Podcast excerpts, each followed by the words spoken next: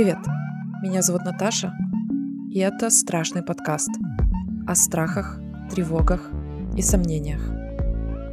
В новом эпизоде сразу две гости – основательница и директор фитнес-школы «Секта» Оля Маркес и Женя Копытина. Я попросила их рассказать о ведении офлайн и онлайн-бизнеса в условиях кризиса и изоляции, о работе с командой, тяжелых решениях и выгорании. Во второй части Оля поделилась опытом закрытия бизнеса и ее отношением к страхам. Все очень быстро меняется, поэтому некоторые высказывания могут быть неактуальны. Контекст и все ссылки будут указаны в описании эпизода.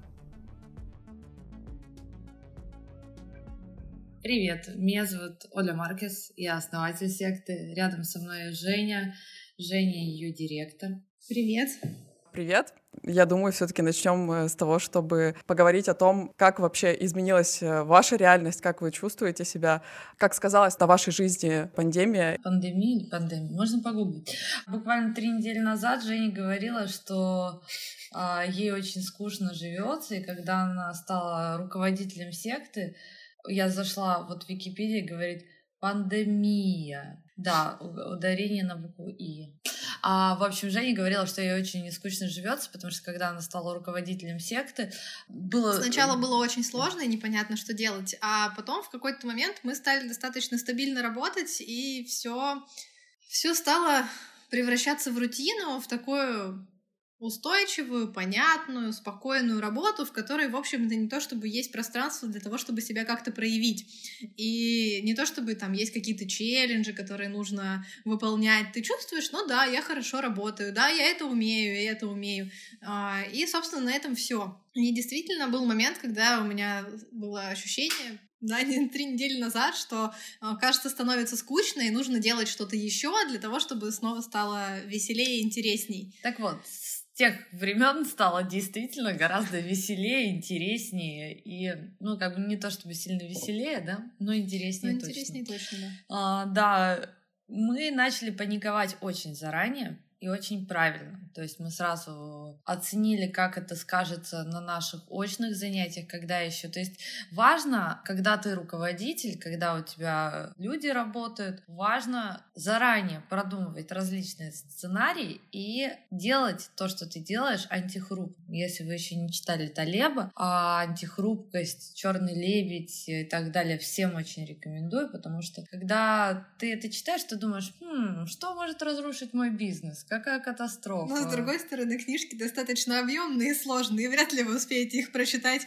так, чтобы они помогли вам уже сегодня. Да, к следующему кризису, пожалуйста, подготовьтесь. Вот, но так как я прочитала Черного лебедя еще тогда, когда у меня не было э, бизнеса, а кроме тулупа были только кроссовки, так скажем, съемная квартира э, или даже комната, но я просто это читала как интересное чтиво. Поэтому даже если у вас нет своего бизнеса, прочитайте эту книгу, она вам пригодится. Вот, когда ты начинаешь думать, что же может меня разрушить, начинаешь быть таким гибким заранее, заранее. И я, как бы отходя от секты, да, сразу скажу, что Сейчас я настолько радуюсь решению Алла и Оли полгода назад завести Patreon. Тогда еще у всех парней были концерты с другими группами, у нас были концерты.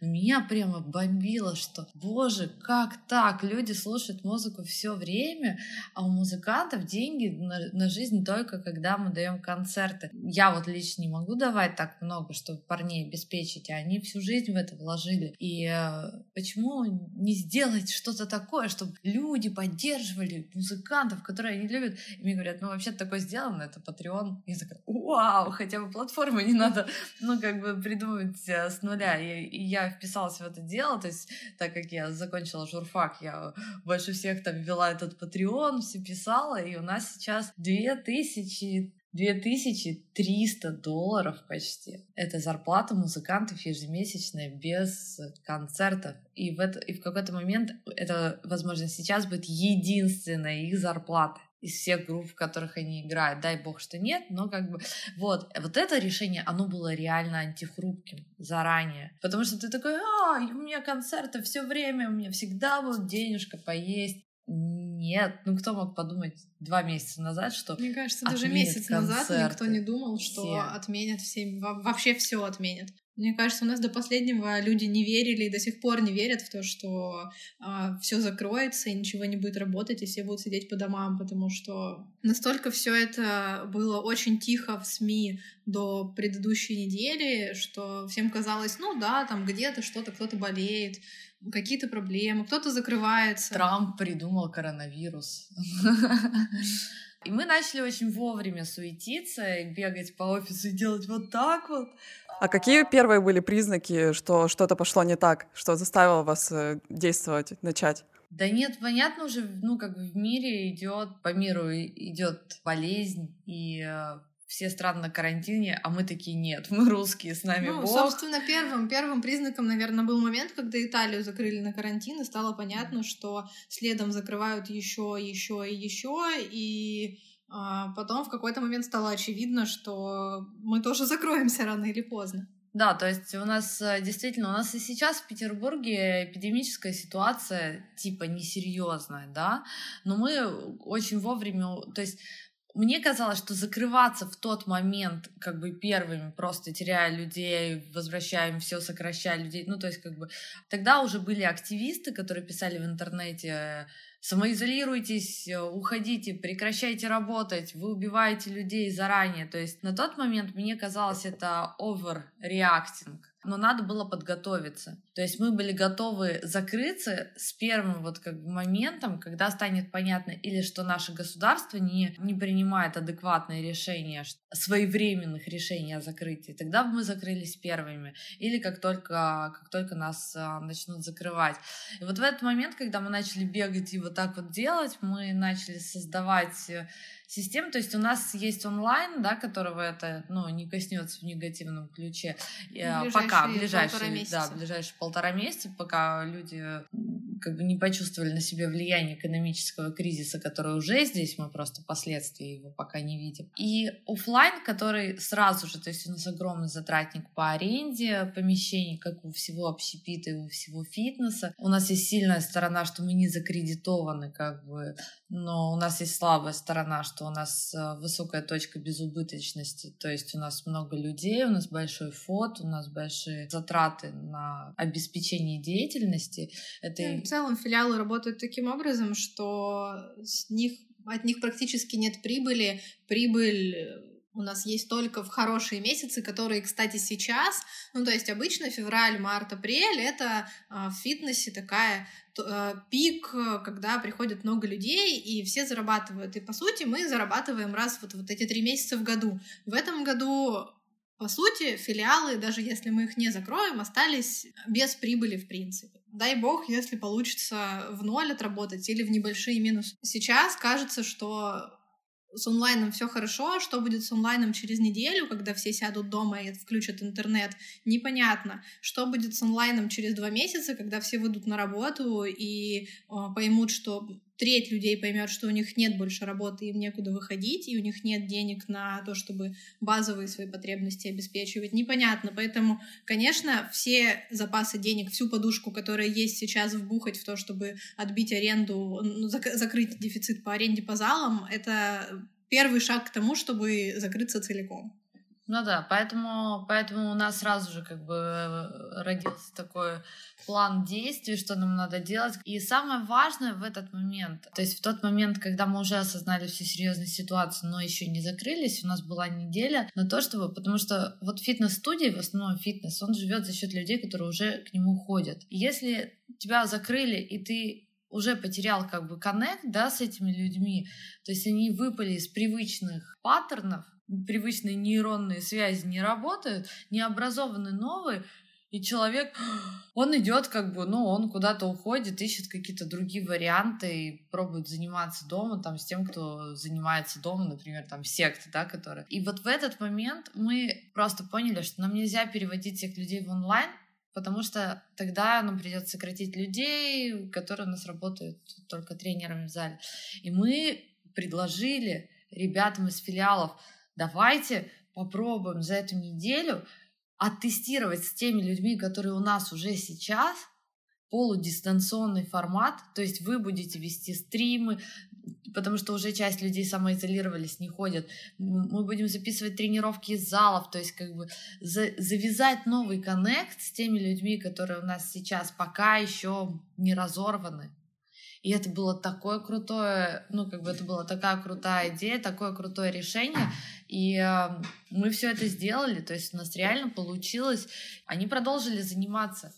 И э, это стало большой поддержкой. То есть мы потеряли не так много людей, как могли бы потерять. Но для нас, как для бизнеса, который думает о том, что у нас есть залы, у нас есть сотрудники, и э, мы в целом живем не в реалиях, в которых нужно делать как удобнее прямо сейчас, а в реалиях, где нужно думать о том, что мы хотим ли мы открыться через два месяца, хотим ли мы, чтобы люди, которые у нас работают э, год, какое-то два года, чтобы они с нами остались, чтобы у них была работа, чтобы у них э, было хоть какое-то чувство защищенности сейчас, когда, в принципе, под всеми немножко шатается земля, Э, но сейчас, э, так как активно, разумеется, взорвался буквально весь онлайн-бизнес, можно было бы предположить, что э, у вас должно быть вообще золотое время для ваших онлайн-программ. Чувствуете ли вы, что появилось больше новых, например, клиентов или пока стабильно все? Люди действительно больше занимаются онлайн. А, у нас есть, конечно, рост, но он не, мы не выросли в три раза, мы не выросли в два раза. Мы приросли процентов на 20-25 весь фитнес теперь онлайн-фитнес, как мы знаем, и есть много опций, есть а, много компаний, которые дают опцию тренироваться бесплатно, что на самом деле не очень хорошо как для людей, так и для бизнеса. Бизнесу это ничего не приносит, а бизнес не может, потом ему не с чего будет расти и не на что будет существовать дальше, и они будут закрываться. А люди, насколько нам известно по нашим исследованиям мотивации, не очень умеют тренироваться бесплатно. То есть бесплатные источники, они были и до карантина, и до онлайна. Открываете YouTube, Instagram, и миллион разных блогеров записывает просто блестящие, идеальные, прекрасные тренировки почему, да, все еще как бы секта жива, да, в этих условиях, потому что проблема людей в том, что они не могут тренироваться самостоятельно, ежедневно, если их не поставить в правильный процесс. И секта, по сути дела, как бы это организация этого процесса ежедневная, адаптированная для людей с разным характером, а, но люди, которые приходят на другой онлайн-фитнес, да, где просто тренировки или просто какое-то задание по питанию, они начинают думать, что весь рынок онлайн-фитнеса такой. И они уже заранее гребут нас под эту гребенку. Вы сказали про два месяца, что, ну, допустим, через два месяца, возможно, начнет налаживаться. А если у вас э, вот какая-то перспектива дальнейшего развития, что будет, если через два месяца не наладится? Это очень сложный вопрос. Это как, а, а давайте предположим, что события будут развиваться вот таким способом или другим способом. А, мне кажется, сейчас не то, что мы, но мы, в принципе, малый бизнес. А, у нас ни у кого нет докторских работ по экономике, ни один из нас не трейдер на рынке ценных бумаг. Наши прогнозы, они ну вот ровно настолько имеют э, отношение к действительности, насколько нам видна картинка, да. Мы не можем предсказать, что с нашим бизнесом будет на следующей неделе, будет ли работать хорошо, стабильно, будет ли а, сохраняться стабильное интернет-соединение, и сможем ли мы давать видеотренировки или не сможем.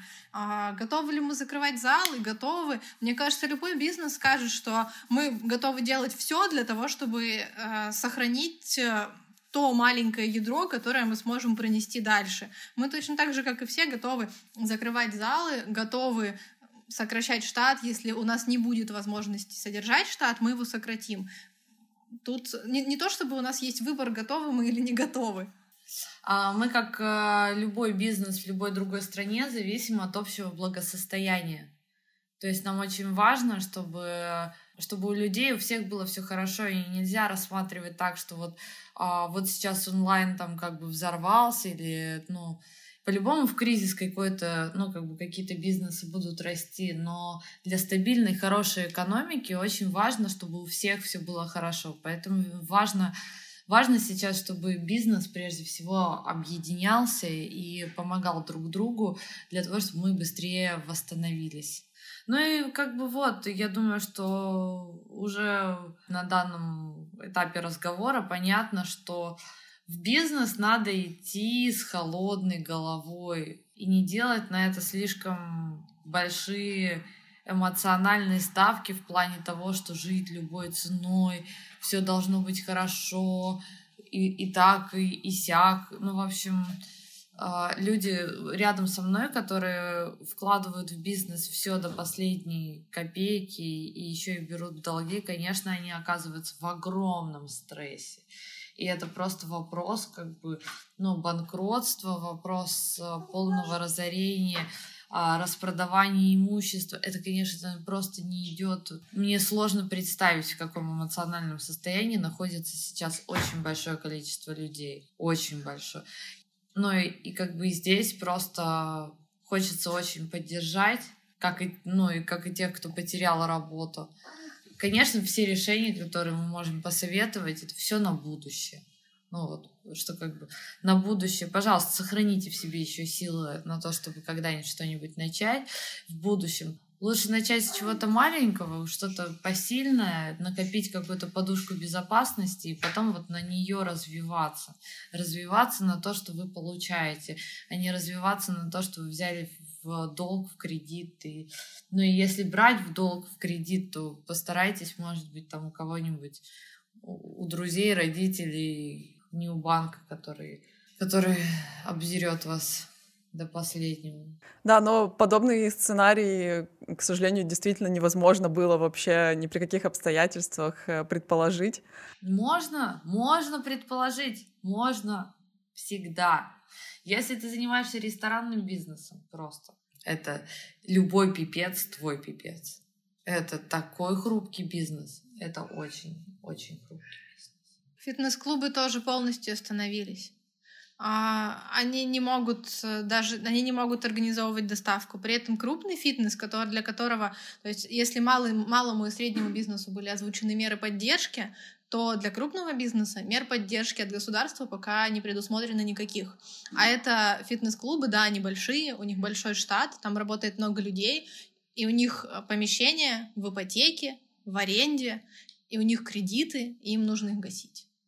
А, и при этом полтора месяца минимум все эти помещения будут стоять закрытыми, и, вероятно, если сейчас у них работают отделы продаж, то, вероятно, с э, завтрашнего дня закроются и отделы продаж. И это ничуть не менее удручающая ситуация, чем у ресторанного бизнеса. Ну да, это правда. А хочется спросить, вообще самоизолировались ли вы, сократили ли как-то а, вообще социальные контакты? Вот мы с Женей сидим. Да, ну, в общем, а, у нас а, все равно какая-то, какой-то есть наш круг, человек, наверное, 10, и вот помимо этого круга мы стараемся ни с кем больше не общаться, то есть я не посещаю каких-то общественных мест, общественный транспорт, а, вот. Из плюсов мы все достаточно молоды, изолированы от рисковых групп. Да, у нас, у нас у всех родители в других городах, вот, поэтому... Нет необходимости видеться с пожилыми родственниками. Ну да, собственно, у нас остался круг. Мы закрыли офис, но не полностью. То есть мы увели на удаленку. В первую очередь мы увели всех, кто далеко живет, то есть тех, кому действительно долго на метро добираться там по часу в метро. Они первыми ушли на удаленку. Дальше мы предложили всем остальным а, в формате, если вы хотите, вы можете приходить в офис. Офис мы не закрываем принудительно, но а, вы можете оставаться дома, на работу ехать а, мы вас тоже не заставляем. Потому что ну, это такая мера. А, с одной стороны, кажется, что это полумера, а с другой стороны, ты понимаешь, что многие люди действительно действительно не готовы и не могут работать из дома, им тяжело, и для них лучше, психологически лучше, если они смогут продолжать ходить на работу, и это их поддержит больше, чем э, поставит под угрозу. А еще мы уходили на карантин, когда это еще не было мейнстримом. Да, на самом деле, вот мы уходили на карантин в феврале, даже, наверное, в январе, в конце января э, или в начале февраля, потому что у нас весь офис э, массово заболел, и когда стало понятно, что все мы один за другим болеем, мы ушли на карантин на неделю всем офисам, продезинфицировали все помещения. И в целом такой тестовый карантин у нас уже состоялся. У тебя, Оля, было уже э, несколько опытов, ты неоднократно рассказывала о том, как закрывать свое дело, и учитывая, что, к сожалению, действительно многим приходится с этим сталкиваться, а можешь ли ты рассказать о том, какие важные, может быть, идеи ты сохранила из э, такого многочисленного опыта, как можно отпустить, э, как принимать эти тяжелые решения, и при этом открывать новое дело после этого, иметь на это силы, энергию? Ну да, вот э, интересная история, что не надо ждать от себя каких-то резких э, решений, если ты к чему-то привязан эмоционально. Понятно, что ты можешь закрыть это не своевременно, а слишком долго тянуть. Так вот, я решила сразу, что я не буду жалеть о том, что меня деньги это не такая большая ценность, а, чтобы ради нее, например, увольнять людей, там в какой-то момент закрывать их, сокращать. То есть наши там филиалы, которые были в регионах, они часто были убыточными. Там магазин часто, ну, тоже работал там в ноль или в минус. А, но я приходила туда, я видела горящие глаза людей, видела, что, им, что они обожают это дело, видела, что клиенты приходят, благодарят, что это кому-то нужно. И как... Ну и если в какой-то момент э, ты понимаешь, что да, есть там чем этот минус покрыть, или там, ну и ладно, сработали в ноль, и ладно. Ну, то есть пока есть такая возможность, эмоциональная возможность тоже. Не обязательно это закрывать сразу, то есть сделаешь это, когда ты будешь готов. Ну вот в моем случае с магазином помогла таможня, которая забрала все на проверку, через два месяца, когда нам сказали, что можно ну, как бы можно возвращаться к работе, уже возвращаться было нельзя, потому что это два месяца простое, они образовали такой огромный минус, что это из этого минуса уже никогда не выйти. То же самое, что сейчас происходит с московским, питерским филиалом. Если накопится такой большой минус, то возвращаться к работе ну, не будет иметь смысла. И то же самое там с регионами, да, в какой-то момент было тяжело их закрывать, но это было своевременно. То есть решение, оно уже было созревшим. Оно уже было таким, оно шло издалека, как большой слон. Ты его видел на горизонте, он приближался к тебе, приближался. И как только ты увидел этого слона рядом с собой, ты, ты уже был готов к его появлению. Он не внезапно откуда-то но выскочил. С магазином я была привязана к помещению, оно было красивым, мы ремонтировали его тоже с нуля, из руин разрушили там все, потом снова построили такое красивое. Ну и как бы, да, я легла там на диванчик, поплакала, попрощалась, отпустила. И это было, ну, как бы, хорошо, что это было. То есть я не выгорела, это не разбило мне сердце. Вот, и я очень рада, что был такой опыт, и на несколько лет это стало таким домом, площадкой для безопасной для людей, для команды, которая там работала. Этот магазин многим людям многое дал. То же самое и наши филиалы.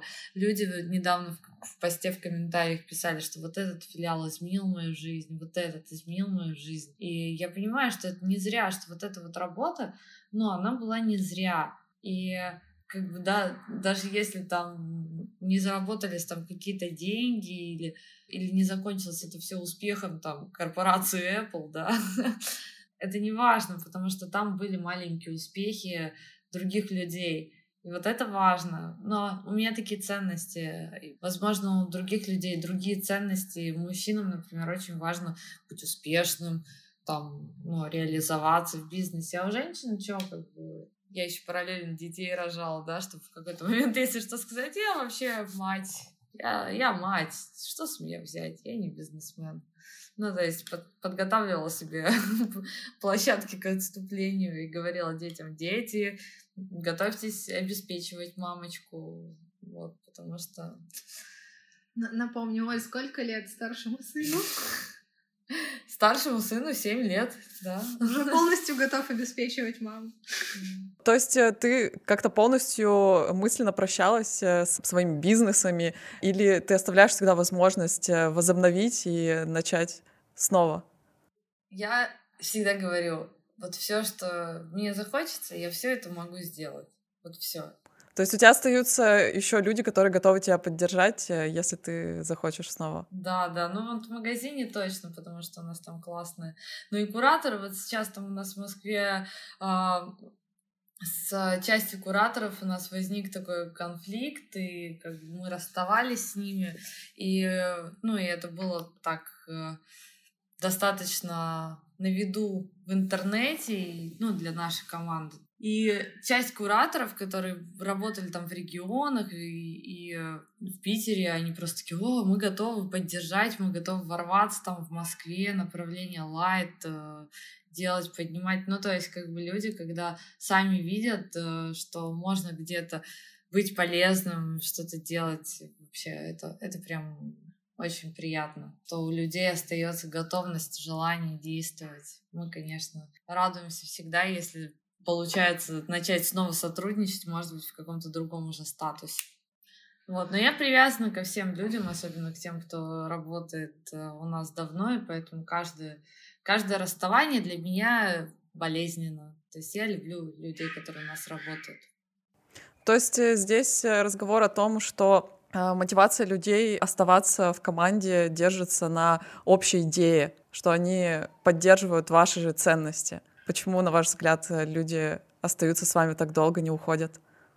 Потому что, э, во-первых, работу в секте можно очень удобно интегрировать в свою жизнь. Это, ну, за исключением наших офисных сотрудников, которые, ну, работают. И то, как бы у нас рабочий день начинается в 11 утра. Ты можешь выспаться, сходить на тренировку, как бы прийти в офис. То есть мы все сделали для себя ну, как для людей, для себя. А, а работу куратора можно очень классно интегрировать в свою жизнь. Если ты дистанционный куратор, то ты просто делаешь свою работу в телефоне, в компе. Если если ты очный куратор, ты можешь прийти на час в день провести тренировку. Да, может быть, как бы это не какая-то там супер большая зарплата, но как подработка, ну, а, это может быть очень хорошим бонусом. Если люди в регионах, то для них это ощутимая зарплата. А, вот, в Москве это действительно ты совмещаешь, причем люди часто работают на, ну, на основной работе для карьерного роста, для заработка, а в секте они реализуют э, желание помогать людям, свою миссию. То есть они чувствуют, что они меняют жизнь людей к лучшему, что люди их любят, благодарны. Они осваивают новую профессию, которая, опять же, их делает более антихрупкими, да, когда ты в двух сферах можешь реализовываться, это прекрасно. Вот. Ну, мне кажется, что секта — это вообще как бы хорошая площадка для а, для обучения, причем здесь можно стать руководителем, ну, это маленькой команды, там руководить своими волонтерами а, или своим каким-то подразделением. И мы особо, то есть для нас опыт работы не важен. Ну, в других компаниях с сектами такую специфику. Вот чисто свою. Здесь надо очень любить идею нашу, очень любить людей, стараться вот все для них так сделать, чтобы все было вин-вин, чтобы всем было хорошо. Ну и как бы вот если у человека такое мышление, то он будет секте созвучен. А если какое-то другое, более с упором, может быть, в даже не знаю во что. Ну, в общем, не все люди подходят, э, подходят секте. Но если вот со, с, матч происходит, то ну, то здесь люди задерживаются надолго. А вообще, вы уже только лет этим э, занимаетесь. Бывают ли у вас, э, ну, я думаю, что, конечно, бывают э, моменты выгорания и потери мотивации работать. И с чем это связано? И, может быть, вы тоже как-то выработали для себя какую-то схему действий в таком случае?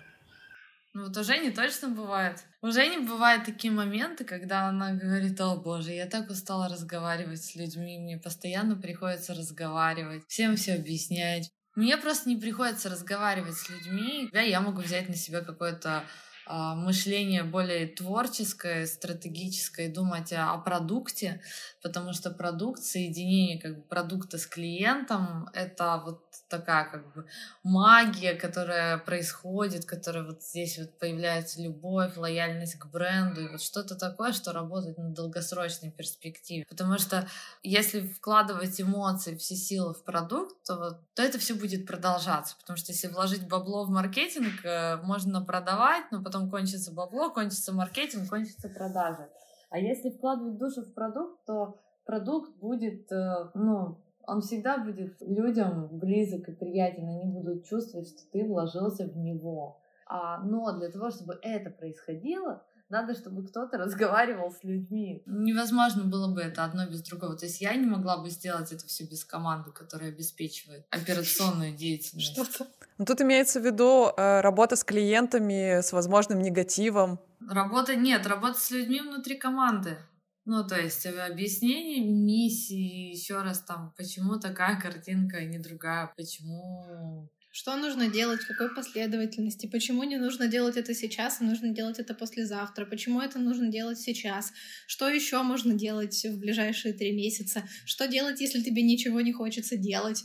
У нас все-таки помогающая профессия, помогающая компания, и люди приходят с проблемой, с проблемой, которая их беспокоит, потому что если бы их это не беспокоило, они бы вряд ли пришли. И это, а, как и любая другая помогающая профессия, изматывает. У нас есть механика, мы, у нас работает психолог именно с нашими кураторами. А, мы проводим групповые рабочие супервизии, где можно поделиться с коллегами тем, что тебя беспокоит. А обычно людей, помогающих профессий, беспокоит э, несколько вещей, ну вот глобально, да, это ответственность за клиента, ответственность за человека, который к тебе пришел. Это, это как сейчас у многих проблема такая же с родителями, как заставить родителей соблюдать карантин. Вот такая же проблема у наших кураторов, а, как заставить ученика делать то, что ему полезно. Вторая проблема — это когда ты получаешь отказ э, то есть, когда человек, не, например, не продолжает обучение, куратор испытывает боль, потому что ему кажется, что он не смог помочь, что он был бесполезен. И все, все это прорабатывается в формате психологических супервизий. Если мы видим, что человек очень устал, он идет в отпуск. Иногда он идет в отпуск насильно, потому что, потому что наш психолог штатный говорит, что ему нужно отдохнуть, потому что его руководитель говорит, что ему нужно отдохнуть. Мне кажется, что любое выгорание, если человек состоянии, когда он еще не выгорел, но уже близок к этому, решается отдыхом, сменой фокуса, сменой картинки, переосмыслением своего опыта на свежую голову, не на уставшую. А если человек уже выгорел, чаще всего там нет никакого спасательного э, жилета. Но если ты утонул, спасательный круг тебе не поможет. Как ты со своим выгоранием работаешь, если оно случается? Я отдыхаю. У меня есть команды, которые, которые я доверяю, которые я могу в любой момент сказать, что, ребята, я сегодня, я сегодня не могу. Я закроюсь дома или не закроюсь дома, а буду весь день просто гулять по городу.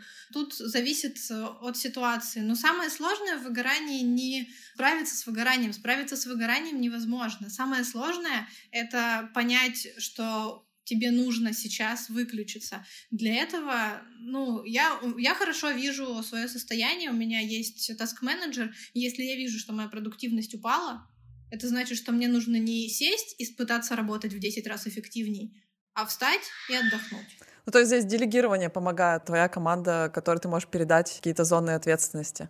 Ну, конечно, чем больше у тебя возможностей, чем больше у тебя свободы в плане действий, тем спокойнее ты себя чувствуешь, тем больше у тебя возможности отдохнуть, переключиться, поменять вид деятельности. Если ты работаешь один, и, или ты, или никто, а, во-первых, на тебя это давит психологически, во-вторых, если, если без тебя все останавливается, это очень нестабильный бизнес, потому что если нет тебя, то нет и бизнеса. Я хотела напоследок спросить вас, как вы справляетесь с собственной тревогой, и, может быть, есть что-то сейчас в новой реальности, что вас пугает? Да, вот очень важно да, сливочки да, нашего подкаста. Я очень много пишу в последнее время, особенно про 12 шагов, про 12-шаговую программу а, само, самотерапии которые пользуются зависимые, созависимые, депрессивные, переедающие, громаны, ну, в общем, люди, которые с чем-то не могут справиться. И там есть четвертый шаг, который называется нравственное исследование.